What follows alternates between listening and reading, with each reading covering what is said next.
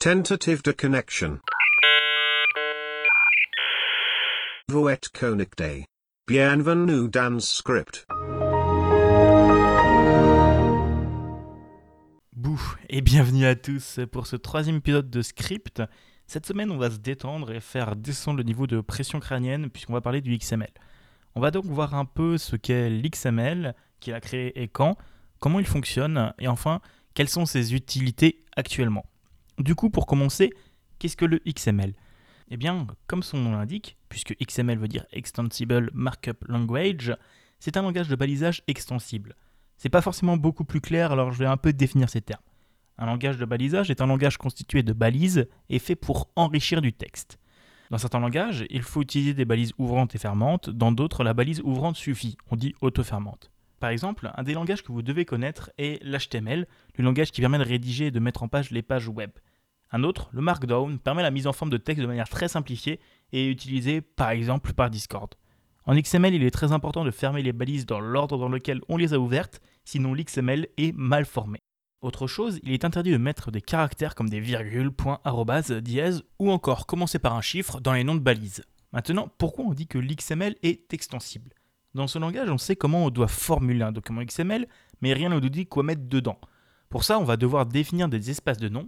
Ces espaces de noms vont nous permettre de définir comment va être un X M L bien formé et valide, qui suit les règles dictées par ces fichiers et les règles du X M L que je détaillerai plus tard. Il y a plusieurs technologies utilisables, mais on va en voir seulement deux d'entre elles. La première utilise des D T D, Document Type Definition, ou alors définition de type de document, qui sont des documents à part avec une autre extension qui permet de définir comment doit être formaté le document. C'est-à-dire comment on doit enchaîner et imbriquer les balises, quels attributs on doit leur donner, des petites choses comme ça. L'autre possibilité, c'est d'utiliser des schémas X M L.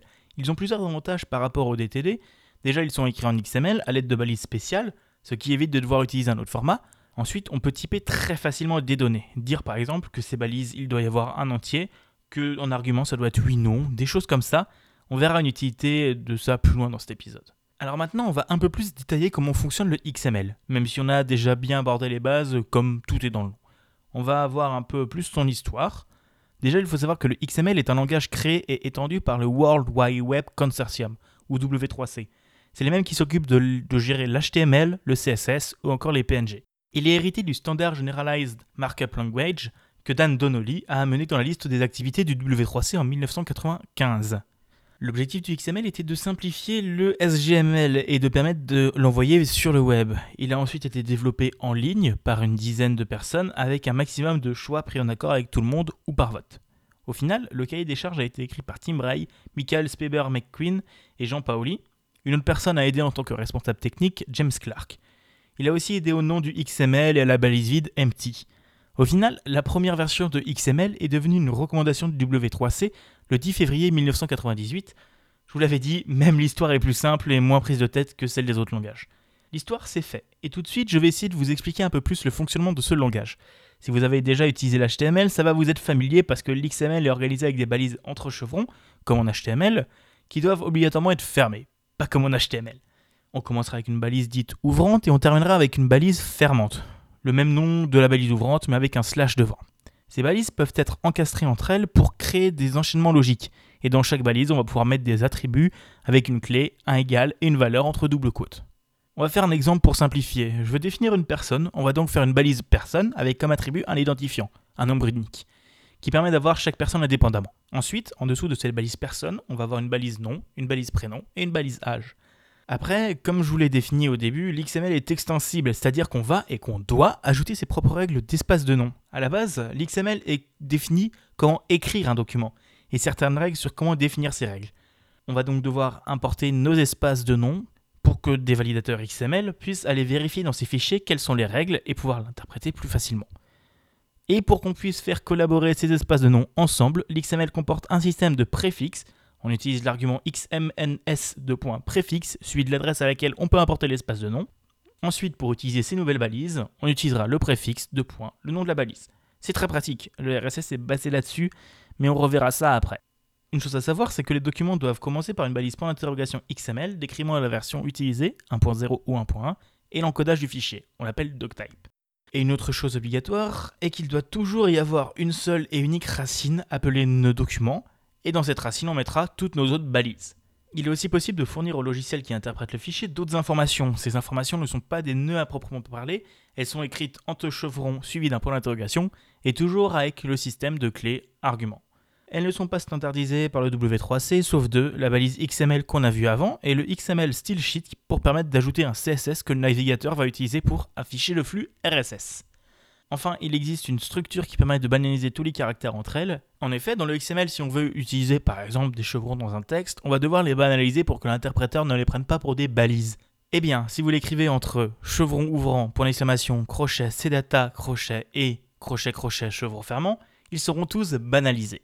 Voilà un peu tout pour le fonctionnement du X M L. Comme vous le voyez, les bases sont plutôt simples mais très utiles et complètes. Elles peuvent sembler pénibles et devoir suivre à la lettre ce qu'on définit avec les schémas peut paraître ennuyant et restreignant, mais c'est ce qui fait la force du X M L par rapport à son ancêtre, qui était beaucoup plus laxiste. Voilà un peu comment fonctionne le X M L. Maintenant on va voir un peu ses utilisations.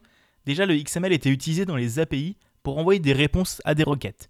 Maintenant, le JSON a un peu remplacé cette notation, comme il est beaucoup plus simple de l'utiliser avec le JavaScript, mais on en reparlera avec de ce langage plus tard. Ensuite, le X M L peut aussi être utilisé pour structurer des fichiers de configuration, que votre programme lancera et exécutera pour récupérer les valeurs dedans. Personnellement, je préfère la syntaxe du JSON encore une fois. Enfin, l'une des grandes utilités du X M L actuellement est le flux R S S. Je vais profiter que je parle du X M L pour vous raconter un peu ce qu'est le R S S. Déjà, il faut savoir que le R S S est une famille d'espaces de noms X M L. On va donc l'écrire comme le X M L, avec les mêmes principes et certaines balises spéciales. Pour l'histoire, il a été créé en mille neuf cent quatre-vingt-dix-neuf par Dan Libby et Ramatan Vegua, qui travaillaient à ce moment-là chez Netscape.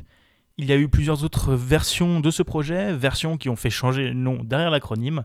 La version zéro point quatre-vingt-onze était Rich Site Summary. La version zéro point neuf et un point zéro sortie en deux mille était appelée R D F Site Summary. Et la version deux point zéro, sortie en deux mille deux, était appelée Really Simple Syndication. Maintenant, à quoi sert le R S S? Il est utilisé pour créer un flux d'informations consultable au moyen d'un agrégateur qui va aller vérifier s'il y a des nouvelles données dans le flux. Il est souvent utilisé par les sites d'actualité pour lister l'ordre des articles, mais il est aussi utilisé par les podcasts puisqu'il permet au site d'en avoir juste à mettre en place un fichier X M L que les utilisateurs vont aller vérifier régulièrement. Comme ça, vous n'avez pas à gérer une base de données d'utilisateurs que vous devrez vous-même aller alerter. Un flux R S S doit être composé de quelques éléments. Déjà, l'élément racine, obligatoire je le rappelle, et la balise R S S suivie de l'argument obligatoire version qui spécifie quel est le standard à mettre en place. Ensuite, dans cette balise, il doit figurer une balise channel contenant toutes les informations sur le flux et les différents articles qui le composent.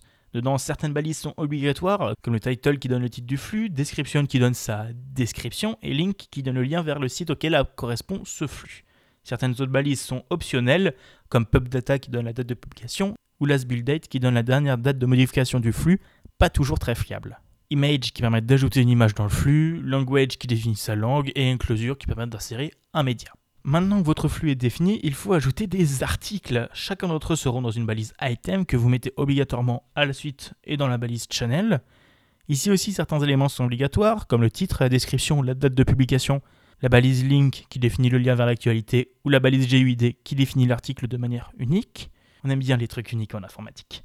D'autres balises optionnelles existent comme Author, Category ou Comments qui permettent de donner un lien vers la page de commentaires.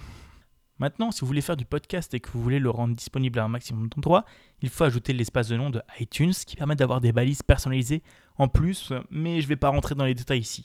J'ai déjà fait suffisamment de listes de balises pour aujourd'hui. En vitesse, comment fonctionne l'application podcast, enfin comment moi je fais fonctionner les miennes. On accède au flux R S S et on regarde le G U I D du dernier article.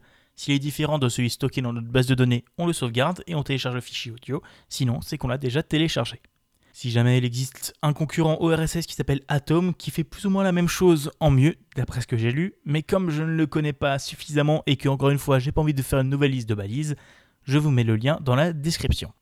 Et voilà, c'est tout pour aujourd'hui. En espérant que cet épisode vous ait intéressé et plu, n'hésitez pas, comme d'habitude, à me faire des retours sur l'épisode si j'ai dit des bêtises ou que vous avez des idées d'amélioration. Je remercie encore une fois mon relecteur, Pat. Comme d'habitude, allez voir les liens dans la description, il y a plein d'informations utiles. Et si l'envie vous prend, allez faire un tour dans un flux R S S, par exemple celui de ce podcast, pour voir à quoi il ressemble. En attendant, je vous invite à me suivre sur Twitter, arobase bigaston, pour voir toutes les informations, et à rejoindre mon Discord sur invite point g g slash bigaston. Dans l'épisode suivant, on parlera d'Java et on reverra un peu de la programmation orientée objet. En attendant, bonne journée à vous et à la prochaine. Allez, salut tout le monde. Deconnexion.